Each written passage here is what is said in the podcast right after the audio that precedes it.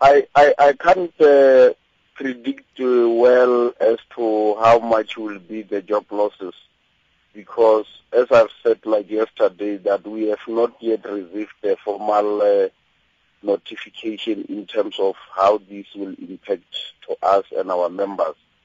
The reason being that Anglo-American as a holding company, it is having different companies within itself. Like I've mentioned, they've got Anglo Platinum and they've got uh, Kumba and then they've got Anglo Coal.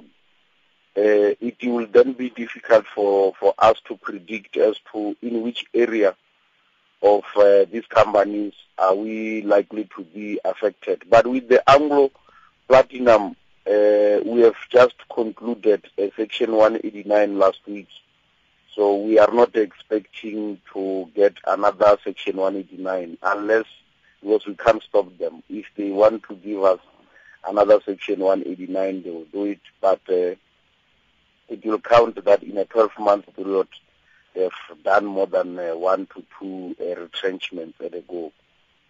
So since that public announcement, have you been in consultation with Anglo American? Have you spoken to them at all?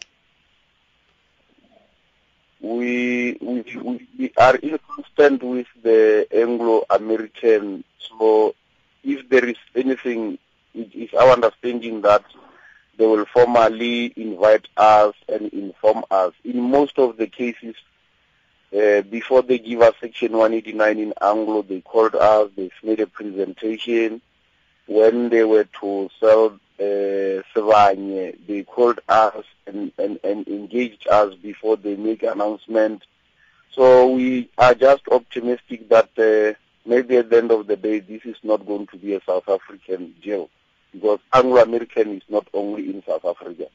So it's a, like a multinational company. So maybe where workers are highly affected is not South Africa. And if that is the case, they won't have to notify us because we are not a trade union in America.